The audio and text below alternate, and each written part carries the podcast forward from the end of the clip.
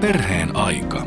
Kasvatusneuvoja kasvatustieteen tohtori Arja Lundaan, mikä sai sinut kirjoittamaan tällaisen kirjan Konstit vähissä, ratkaisuja haastaviin kasvatustilanteisiin? Kokevatko tämän päivän lapsiperheet kasvatustilanteet haasteellisiksi? No joo, totta kai se lasten kasvatus on aika haasteellista, kun ajattelee, että ei sen lapsen mukana tule mitään ohjekirjaa, että kyllä sitä muistaa, kun sai oman lapsen, niin odotti sitä APC-käsikirjaa jostain, mutta ja se osittain sitten tekikin siitä, tai motivoi kirjoittamaan sitten kirjan, että tota, sitten myös nämä asiakaskäynnit kasvatusneuvojalla ja sitten myöskin tota, oma vilkas tuhatjalkainen, niin sitten hänen kanssaan joutui miettimään, että mitä tässä tilanteessa kuuluisi tehdä ja minkä takia hän toimii näin kuin hän toimii.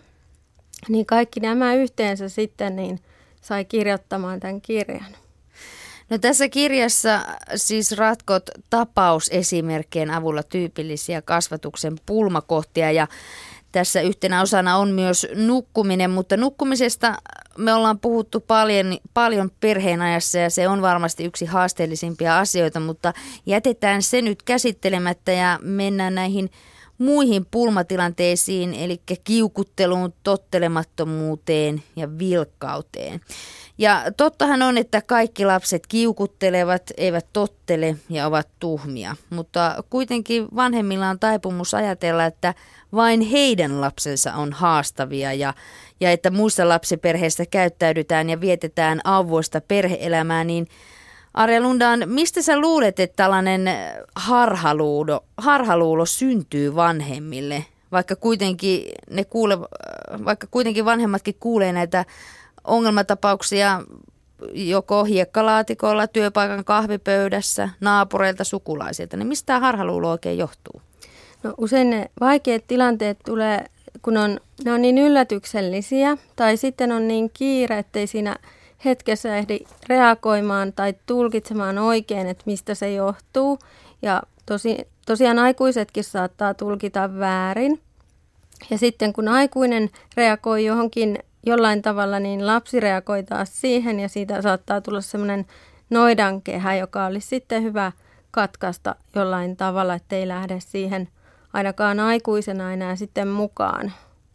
Että jokaiseen sotaan ei tarvitse lähteä, että aikuisella on valta valita, että mihin taisteluihin lähtee ja mitä katsoo sormien läpi. Ja tällaista pohdintaa varmasti tehdään ihan jokaisessa perheessä. No kun lapsi nyt sitten käyttäytyy huonosti, ei tottele tai kiukuttelee, niin vanhemmat saattavat helposti ajatella, että heidän lapsensa käyttäytymisen takana on joku kehityshäiriö. Mutta Arja Lundaan, sä puhut tässä kirjassa yksilöistä ja lasten erilaisista temperamenteista. Niin millä tavalla nämä erilaiset lapset tai se yksilöllisyys pitäisi ottaa tässä kasvatuksessa huomioon, että meidän Liisa ei ole ihan samanlainen kuin tuo naapuri Terttu.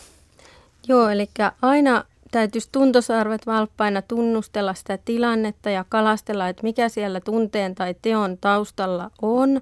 Että ujot tarvitsee usein sitä rohkaisua, kun sitten taas vilkas sitä rauhoittelua enemmänkin. Ja sitten tämmöinen myönteinen ajattelu myös sille aikuiselle, että on helpompi ajatella, että kyseessä on semmoinen taitovaje tai sitten ö, yksilöllinen kehitys, että ei vaadi siltä lapselta liikoja, että hän on, hänen kehityksensä on vasta nupullaan ja hän siitä kasvaa ja ne tunteiden säätelymekanismitkin opitaan sitten niiltä vanhemmilta.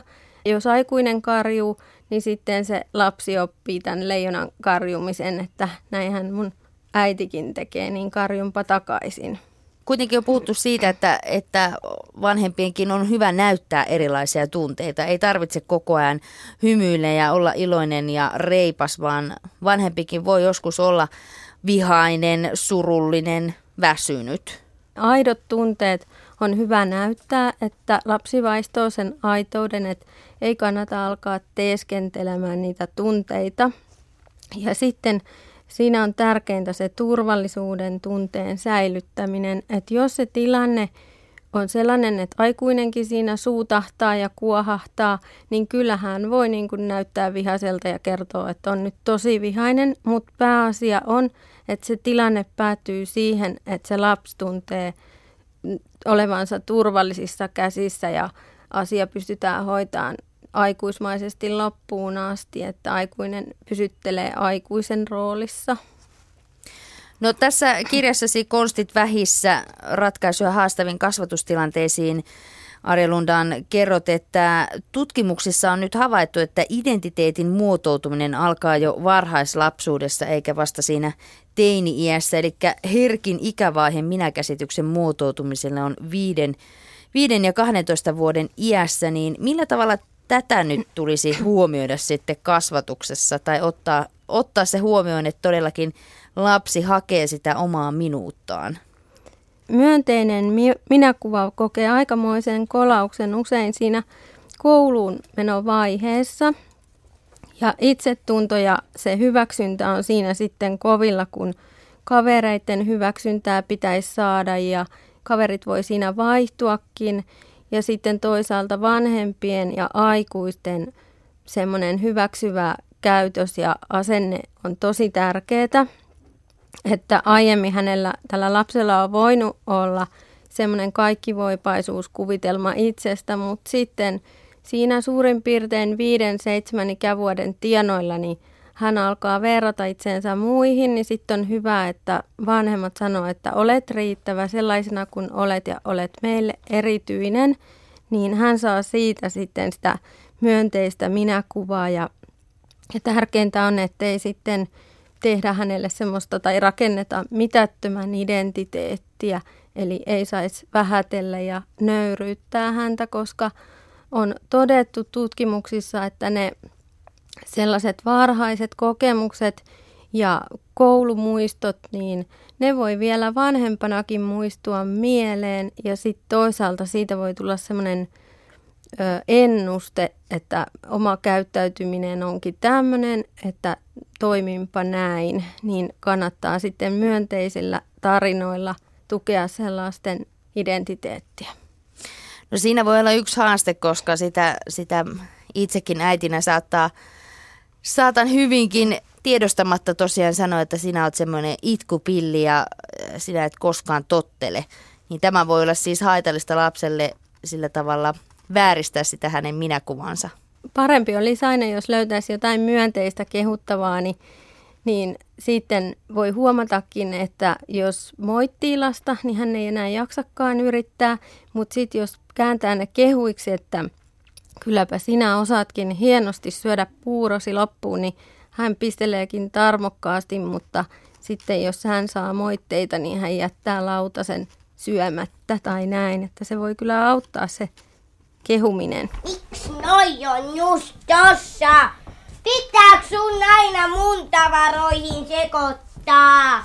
Kasvatusneuvoja ja kasvatustieteen tohtori Arja Lundaan mennään nyt tarkemmin niihin lapsiperheiden haasteellisiin kasvatustilanteisiin. Eli pienille lapsille keskittyminen yhteen asiaan voi olla vaikeaa, voisi olla tietysti koululaisillekin. He riehuvat ja ovat levottomia ja moni vanhempi saattaakin diagnosoida lapsensa ADHD-lapseksi, mutta ainahan tietysti ei ole kyse ADHDstä, vaan lapsi on vain vilkas. Niin millä tavalla tämmöisen villiviikarin voi rauhoittaa, esimerkiksi pur- tai niin kuin purkaa sitä energiaa jotenkin positiivisin keinoin, että se ilta siellä kotona ei räjähdä käsiin? No se laatuaika on kaikille lapsille tärkeää, että heti kun tulee töistä, se lapsi kaipaa semmoista kahdenkeskistä huomioon. Ja sitten vielä ennen nukkumaan menoa ja niitä iltarutiineita, niin silloin puoli tuntia kahden keskistä aikaa, jolloin hän saisi keskustella mieltään vaivaavista asioista rauhassa ja purkaa sitä stressiä sitten vaikka ulkoilussa, että usein se liike onkin lääke kaikkeen ja sitten hän rauhoittuukin siinä – ja sitten toisaalta on hyvä muistaa miettiä sitä lapsen, lapsen maailmaa niin kuin lapsen silmin, eli jos vaikka kaikki kyltit olisi yhtäkkiä kiinan kielellä tai yön aikana olisikin vaihtunut kaikki liikennemerkit siinä tutussa risteyksessä, niin se voi aiheuttaa semmoista hätännystä ja hämmennystä ja ihmettelyä, että siinä moni vanhempi tuntisi olevansa kuin pieni lapsi, niin kun hän ei vielä osaa lukea eikä ennakoida tilanteita, niin jos aikuinen muistaisi aina sen, niin moni tilanne voi rauhoittua jo pelkästään sillä, että aikuinen auttaa niissä ennakoimisasioissa.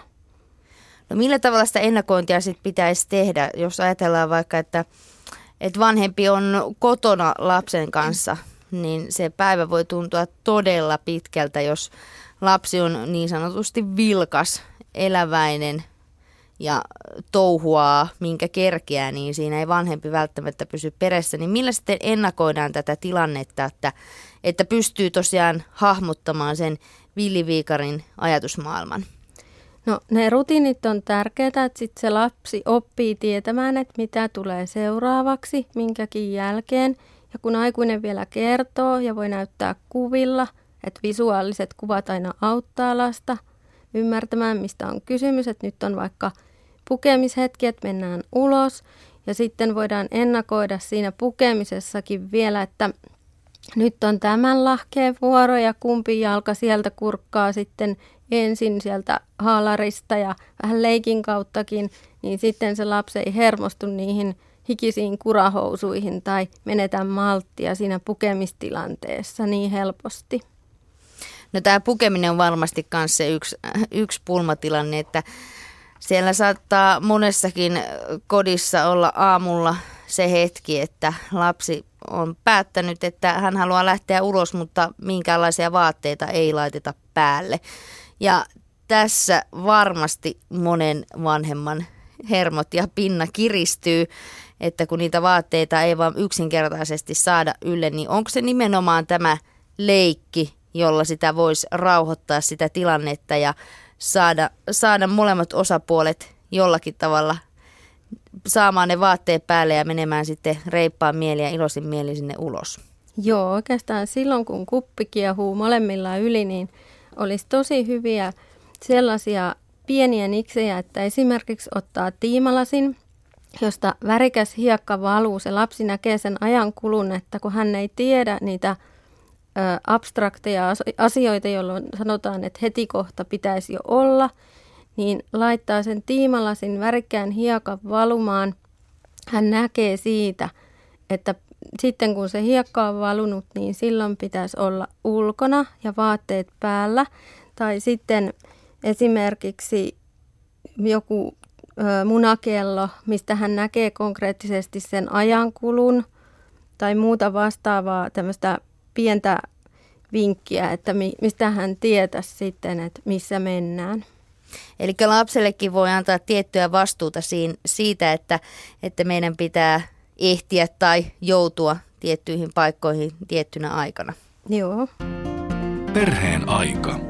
Kaikille lapsille samanlainen lähestymistapa vaikeassa tilanteessa ei toimi. Toinen haluaa fyysistä läheisyyttä, syliä, halauksia, pusuttelua ja toiselle taas tämmöinen kosketus saa sen lapsen ärtymään vielä liikaa. Niin millä tavalla sitä lasta tulisi lukea, että oppii tuntemaan ne oman lapsensa rauhoittumistavat?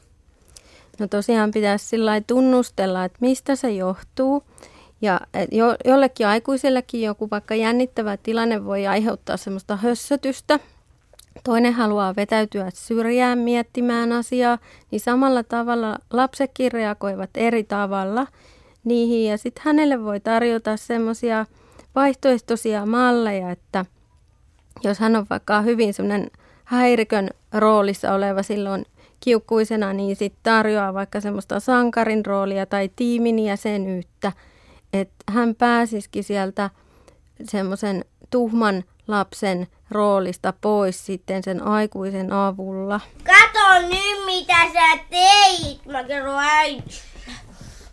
Kato nyt. Kantelu yksi haastava tilanne on tietenkin se, että sitten kun siellä perheessä on vähän enemmän niitä lapsia, niin tämä sisarusten tappeliminen, se, se tavallaan se, että kuinka lähellä sisarukset ovat esimerkiksi iältään toisiaan, voi, voi tehdä heistä hyvinkin tappelevaisia ja sitä, että, että eletään vahvasti niitä samoja ikäkausia samaan tahtiin, eli on uhmaiät ja mitä näitä nyt sitten onkaan, niin siinä voi olla se konflikti perheen lasten välillä todella kova, niin millä tavalla tällaisiin pulmatin, pulmatilanteisiin nyt pitäisi sitten puuttua tai tavallaan saada se rauha maahan? Tuleeko vanhempien olla jollakin tavalla erotuomari vai antaa niille lapsille valta itsekin ratkaista omia tappelujaan tai riitojaan? No lapset suorastaan imee niitä rajoja. Että jos heille ei niitä kukaan aseta, niin he on semmoisia vallankaappaajia helposti ja manipuloi sitä tilannetta, mutta joku semmoinen voisi auttaa, että vaikka keksisi tämmöisen lapsen vastuullistamisen, vaikka äidin pikkua purina tai ö, kattaa pöytää tai isän kanssa käy ulkohommissa. Tai sitten hänelle voidaan laittaa joku tämmöinen salaisen agentin rooli, että hän voikin sitä pikkuveliä tai siskoa vahtia ja tulee ilmoittamaan, jos se pikkusisko tai veli tekee jotain vaarallista, niin silloin hän saa niin kuin sitä myönteistä huomioon riittävästi, koska lapsilla on tapana ajatella niin, että jos ei saa riittävästi sitä myönteistä huomioon, niin lapsen mielestä voi olla parempi saada kielteistä kuin ei huomiota lainkaan.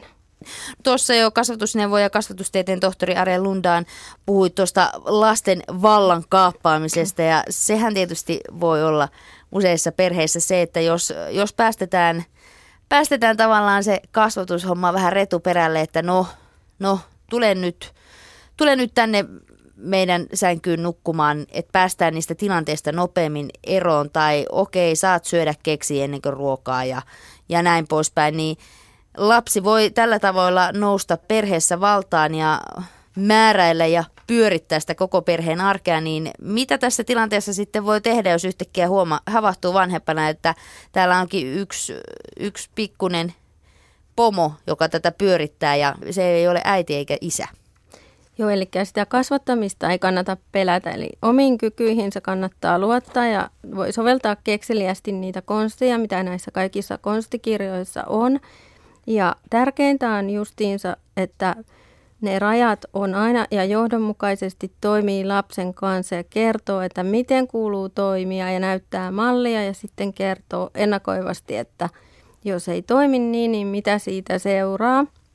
Ja painaa ajoissa sitten sitä off-nappia, koska helposti sit se menee semmoiseksi hallitsemiskokemukseksi sille lapselle – että siellä kodissa on semmoinen hajota ja hallitse meininki päällä. Ja sitten se on yhtä taistelutannerta. Se voi liittyä mihin tahansa, esimerkiksi vaikka huutokohtaukseen tai sairaaksi tekeytymiseen se manipulointi. Eli lapsella tulee semmoinen käsitys, että hän on kaikkivaltainen. Ja tämä pikkuprinssi, prinsessa pyörittää sitä hoviväkeä ympärillään. Ihan miten hän huvittaa. Ja heistä tulee vähitellen semmoisia hovinarreja, lapsen hauskuuttuja, jotka tekee ihan mitä tahansa, että se lapsi olisi tyytyväinen. Niin siihen rumpaan ei kannata lähteä, vaan sitten niin kuin pistää sille stoppi, että aikuisen tulee puuttua siihen. No millä tavalla se stoppi sitten laitetaan, jos tavallaan se on päässyt, lapsi on vaikka sanotaan nyt 4-5-vuotias ja, ja hänen pillin mukaansa on jo tanssittu siihen asti, niin millä tavalla se valta niin sanotusti kaapataan takaisin? Joo, eli periaatteessa sitä valtaa ei tarvi nujertaa lapselta, että riittävästi tasapuolisesti annetaan sitä valtaa niissä vastuullistamistehtävissä ja sitten että hänellä säilyy se semmoinen itsetunto, niin sitä ei pidä nujertaa. Mutta jos on aihetta, että lapsi on tehnyt väärin, niin hänelle täytyy tosiaan kertoa, että missä hän on tehnyt väärin, näyttää mallia, miten kuuluu toimia, ottaa katsekontaktia, laskeutua sen lapsen tasolle, jotta hän tietää, että hänelle puhutaan, ollaan tosissaan. Ja sitten vielä semmoinen äänen sävy, että siinä on se juju, että se on vakuuttava se äänensävy, kun lapselle kerrotaan asiasta, ettei naurahdella hänelle ja hänen vaikkapa kiroilulleen, koska sitten hän alkaakin käyttää sitä väärin, kun hän huomaa, että sillä saakin huomioon.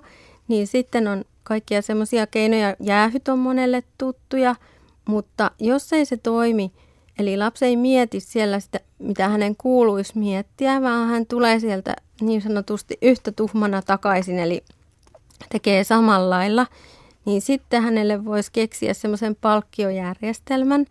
Eli myönteinen palaute voi kannustaa ja sitten ne palkkiot sisäistyy vähitellen, eli niitä ei tarvi sitten enää myöhemmin. Että jotkut tarrat ja se, että hän voi laittaa rastin ruutuun, kun hän osaa tehdä jonkun asian pyydetyllä tavalla oikein. Semmoinen tarpeeksi konkreettinen, että voi itse laittaa sen rastin ruutuun ja saa siitä tarran. Eli semmoinen johdonmukaisuus ja välittömyys, oikea-aikaisuus palautteen annossa. Jotkut sanoo, että se ei toimi, mutta sitten kannattaa kokeilla, että onko siinä ollut esimerkiksi liian pitkä väli siinä palkkiolla tai liian lyhyt väli tai onko se palkkio sopiva ja muutenkin miettiä sitä etukäteen, että se on sitten tarpeeksi motivoiva ja sen lapsen iän mukainen. No itse tosiaan olen mieti, mietiskellyt tuota samaa asiaa, että jäähypenkkiä ja, ja tosiaan tuota palkitsemista, mutta Arja Lundaan kasvatusneuvoja ja kasvatustieteen tohtori, niin missä iässä oikeastaan tällaiset rupeaa toimimaan? Ei varmaan ihan vauva, vauva iässä, mutta ei ihan taaperonakaan. Joo, sitten vasta kun se lapsi sen kanssa pystyy neuvottelemaan, että siinä kolmen ikävuoden paikalla hän ainakin jo ymmärtää, mistä on kysymys, että sitä voi kokeilla jo – siinä aiemminkin, että tarkkaa ikärajaa on vaikea sanoa, koska kaikki kehittyy yksilöllisesti ja joku oppii puheen jo yksivuotiaana, niin silloin hän ymmärtää ehkä jo niitä enemmän. Mutta sitten tota, siinä kolme, kolmevuotiaanakin voi ottaa jo käyttöön vaikka semmoiset liikennevalot, että näyttää silloin punasta, jos on tehnyt väärin, mutta niissä liikennevaloissakin olisi hyvä muistaa, että, että 90 prosenttisesti näytetään vihreää ja keltaista ja sitten se 10 prosenttia vaan sitä punaista, jotta hän saisi sitten sitä myönteistä huomioon. Että hän saisi tavallaan siitä sen ymmärryksen, että minä osasin tehdä jotain oikein eikä aina vaan väärin, niin sitten hän motivoituu ja se noidankehä tavallaan katkaistaan. Ja se toimii vielä ihan alakouluikäisilläkin, mutta jo aika pienestä lapsi ymmärtää ne liikennevalojen värit. Perheen aika. Omassa perheelämässä tällä hetkellä varmasti on se y- yksi haasteellisin kasvatustilanne on tämä, että jokaiseen asiaan lasta pitää suostutella. Pitää pyytää kymmeniä kertoja, tule syömään, laitetaan vaatteet päälle, mennään suihkuun, mennään nukkumaan. Niin mikä tässä voi olla syynä ja millä tavalla tätä voi ratkaista, että tavallaan siinä vanhemmalla rupeaa se pinna kiristymään, kun jo kymmenettä kertaa pyydetään ruokapöytää ja lapsi vaan toteaa, että odota hetki, mä teen vielä tämän jutun ja odota hetki ja tehdäänkö niin, että mä tuun kohta. No siinä varmaan kannattaa sitten yrittää niillä pienillä palkkioilla. Ja sitten, että hän alkaisi toimia nopeammin, niin jotain keksiä sellaista motivoivaa hänelle, että hän innostuisi siitä tehtävästä. Ja että mitä siitä sitten seuraa, kun toimii nopeasti. Ja toisaalta jos ei toimi nopeasti, niin mitä siitä sitten seuraa, eli vaikka lelut lähtee tai, tai pienillä lapsilla joku ulkoilu kivassa leikkipuistossa jää sitten siltä illalta ja mennäänkin johonkin toiseen ulkoilutilaan tai sitten vanhemmilla lapsilla vaikka peliaika tai joku muu voi olla sitten se neuvottelukysymys, että sitten peliaika tai ruutuaika vähenee siitä, kun ei tule silloin, kun pitäisi. Eli tällainen neuvottelu on aina hy- hyvä, hyvä ratkaisu. Mutta sitten tämä uhkailu niin kuin sanotaan, uhkailu, kiristys ja lahjonta on se peruskasvattajan työkalupakki, mutta uhkailusta siinä, niin kuin tuossa Are Lundan totesit, että voi esimerkiksi sanoa, että, että et saa sitä peliaikaa tai ei mennä sinne, sinne tota puistoon, mutta sitten jos kuitenkin se tapahtuma tapahtuu, puhutaan nyt vaikka ruokailusta. Se lapsi tulee kuitenkin sinne ruokailemaan, mutta ei siinä ajassa, mitä se vanhempi on käskenyt – ja uhkaus on menetetty, niin sitten monesti vanhemmalle saattaa tulla semmoinen riipaiseva olo ja se itse uhkaus jää sitten tekemättä. Niin kuinka, kuinka tärkeää olisi pitää niistä uhkauksista, tavallaan niistä, että sun lelut lähtee nyt hetkeksi aikaa jäähylle, kuin se, että no, kyllähän sä nyt sitten loppupeleissä tulit, että, että ei näitä leluja nyt sitten viedäkään. Joo, eli ne yksityiskohdat on tosi tärkeitä ja niistä tulisi pitää kiinni kynsin ja hampain niin, että se lapsi ei tunne, että hän on kuitenkin voittanut tämän tilanteen tällä, koska sitten hän tekee uudestaankin niin ja jos hän vaikka hänelle sanotaan, että syö vielä viisi lusikallista, niin saat suklaakeksin. Sitten hän syökin vaikka yhden ja sitten hän taas, no että saisinko sen suklaakeksin. No, no saat yhden, kun oot jo yhden syönytkin. No sitten lapsi syö ehkä toisen, kun häntä maanitellaan. No sitten hän sanoo, saisinko toisenkin suklaakeksi. Ja lopulta lapsi on voittanut ja hän on ehkä syönyt kaksi lusikallista. Ja hän on jo saanut kaksi suklaakeksiä niin sitten siinä onkin käynyt niin, että se, sillä lapsella on se valta. Lapsi pyörittää sitä perheen arkea. Eli siis pitää vaan tiukasti pitää niistä, niistä lupauksista ja sovituista neuvotteluista kiinni, jotta se lapsi ymmärtää ja oppii, että mi, mitä on syy-seuraussuhde. Joo, kyllä, koska kaikki lapset, ja ne on vasta semmoinen kun se kehitys on tosiaan niin nupullaan niillä lapsilla ja keskushermosto ja aivot kehittyy vielä 25 ikävuoteen asti, niin on hyvä muistaa, että ne syy-seuraussuhteet ei ole kovin selkeitä niille. Ne vasta harjoittelee niiden oppimista. No sit varmasti yksi tämmöinen haastava kasvatustilanne on nämä raivokohtaukset siinä, että lapsi menee jo niin ylikierrokselle, että tosiaan tulee niitä itkupotkuraivareita, niin millä tavalla tällaisia raivokohtauksia, voiko niitä ennaltaehkäistä? No ensinnäkin, jos on kysymys semmoisesta tahtoikäisestä, taapure, taaperoikäisestä, niin niiden taisteluiden logiikka piilee usein siinä, että se lapsi ei itsekään tiedä, mitä se tahtoo. Se tahtoo kaikkea ja sitten taas ei mitään. Niin sitten hänelle ei kannata ainakaan esittää kysymysmuotoisia tai konditionaalisia lauseita, että, että mentäisikö ulos tai puettaisiko vaatteet, koska hän ensinnäkin luulee, että hänellä on siihen vaihtoehto vastata ei, ja toiseksi hän voi luulla, että äitikään ei tiedä, kun äiti kysyy tuommoisia multa. Ja sitten taas toisaalta nämä pienet lapset ja vielä alakouluikäisetkin, niin ei kaikki osaakaan nimetä niitä tunteita. Ne tunteet voi tuntua tosi rankoilta ja raastavilta, ja sitten kun se aikuinen näyttää, että mä kestän ja mä siedän sun tunteet, se lapsi huomaa, että toi on vahva, toi on luottoaikuinen, niin silloin se aikuinen saakin kymmenen pistettä ja papukaija merkin, koska se lapsi uskaltaa niiden raastavien tunteiden kanssa tulla uudelleenkin sen aikuisen luokse. Ja sitten toisaalta se aikuinen toimii siinä vähän niin kuin ukkosen johdattimen tavoin, eli se johdattaa sitten ja näyttää mallia, että millä keinoilla niitä kamalia tunteita voi purkaa. Voi mennä vaikka vessanpönttöön huutaa ja karjuun. Sitten voi vetää sen vessan, että ne tunteet menee sieltä viemäristä alas. Tai sitten voi repiä vaikka sanomalehteä tai puhaltaa ilmapalloja ja mätkiä niitä sillä, että ne menee rikki tai säkkituolia tai jotain vastaavaa niin, että saa ne tunteet puhdistettua. Eli lapsenkin on tärkeää näyttää, näyttää niitä tunteita, kiukutella, tehdä sitä tahtojen taistelua. Se on tärkeää hänen kehitykselle. Joo, kyllä se on välttämätöntä ja sitten aikuisen tehtävä on auttaa siinä itsesäätelyssä, että ne tunteet alkaa sitten tuntua siltä, että niitä hallitsee. Että sillä lapselle voi vaikka sanoa, että, että sä et ole ainut, jolta tuntuu tuommoiselta, että mullakin on tuommoisia tunteita. Tai sitten voi just sanoa, että se tunne menee ohi, että se ei ole vaarallinen, se ei niin kuin jämähdä ikuisiksi ajoiksi päälle, että juodaan vaikka kaakao tai mitä sä haluaisit tehdä, niin kyllä se siitä sitten helpottuu, niin sitten se lapsi hoksaa, että kyllä mä kestin tän, että seuraavallakin kerralla mä kyllä kestän tämän tunteen. No viime aikoina on puhuttu siitä, että elämässä voi ajoittain epäonnistua ja sitä, että ja sitä ei pidä piletä, jos epäonnistuu asioissa.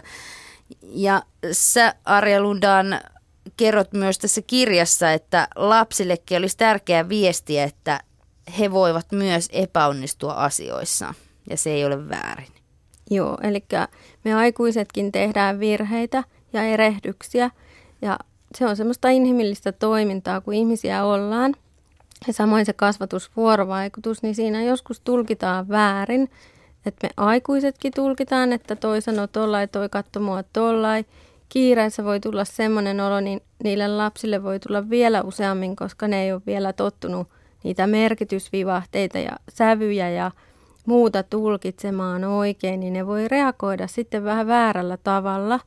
Niin sitten aikuisen tehtävänä olisi kertoa, että ei se nyt välttämättä kattonut sillä ja tässä tilanteessa tapahtukin näin. Ja jos ei se lapsi ymmärrä, niin voi vaikka ottaa A4 ja piirtää siihen, että jos on vaikka jalkapallokentällä sattunut jotain, niin piirtää siihen jalkapallon ja ne pelaajat ja joukkueet ja kertovat, että näin siinä tapahtui ja tämä on tätä peliä, että kyllä tästä selvitään. Perheen aika. Kasvatusneuvoja kasvatustieteen tohtori Arja Lundaan. Kehotat kirjassasi vanhempia olemaan armollisia itselleen. Onko se niin, että otetaanko me vanhemmat kasvatukse, kasvatus liian suorittamisena? Pyritäänkö me liian paljon täydellisyyteen? Koska eihän ole mitään oikeanlaista kasvatusta. Joo, ihan oikein, että yhtä oikeaa kasvatusniksiä ei löydykään ja monesti voi olla niin, että niitä joutuu siinä kiireessä soveltamaan ja se voikin mennä vähän mönkään ja mutta onneksi niihin tilanteisiin voi usein sitten palata ja mieluiten jo vaikka saman päivän aikana, jos pystyy, niin palaa siihen tilanteeseen. Ja sitten just, että se hauskanpito on tärkeää sen lapsen kanssa, että sitten syntyy semmoinen, tai syntyy semmoinen luottamussuhde. Ja toisaalta semmoinen itsensä syyttely ei auta ketään, että se ei auta lasta eikä niitä vanhempia. Ja vanhempien olisi hyvä vetää sitä yhtä köyttä sitten samaan suuntaan, ettei ne ala repimään sitä köyttä eri suuntiin. No mitä mieltä sä Arja Lundal oot siitä asiasta, että toi syyttely varmasti, varmasti vanhemmilla johtuu nimenomaan siitä, että, että heillä se pinna palaa ja jossain kohtaan sitten tulee huu, huudahdettua tai karjuttua sille lapselle ja ehkä jopa pienimuotoisesti tukkapölyäkin annettua, niin, niin millä tavalla sitten tällaisessa tilanteessa se vanhemman pitäisi toimia, jos tosiaan se karjuminen tulee ja sitten tulee se itsesyytös sen jälkeen, että se lapsi, lapsi ei jotenkin huomaa tätä vanhemman äidin tai isän jollakin tavalla ristiriitaisia tunteita itsensä kanssa. Joo, eli joku lasi vettä voi auttaa sitä aikuista ajattelemaan tai sitten voi hengittää syvään – tai mennä hetkeksi toiseen huoneeseen tai antaa sitten sen kasvatusvastuun sille toiselle aikuiselle, jos semmoinen sattuu siinä huushollissa silloin olemaan läsnä, niin sanoo, että hei, vaihdetaanko hetkeksi, että ota sä tämä parkuva lapsi, niin mä menen vähän rauhoittuun. Ja sitten palaa takaisin, niin jaksaa paremmin. Ja sitten toisaalta se just, että muistaa, että jokaiseen sotaan ei tarvi lähteä, että kaikesta ei aina kannata ärsyyntyä. Ja ja sitten myös semmoinen yhtälö, että joustamaton plus joustamaton, se on helposti räjähdys. Että me ollaan kuin ilotulitusraketteja ja räjähdetään ja tunteet tarttuu, että jos se lapsi on epätoivoinen, niin yleensä se toivoton tarvitsee toivoa, niin silloin annetaan sille sitä toivoa, koska epätoivoinen tekee helposti niitä epätoivoisia tekoja.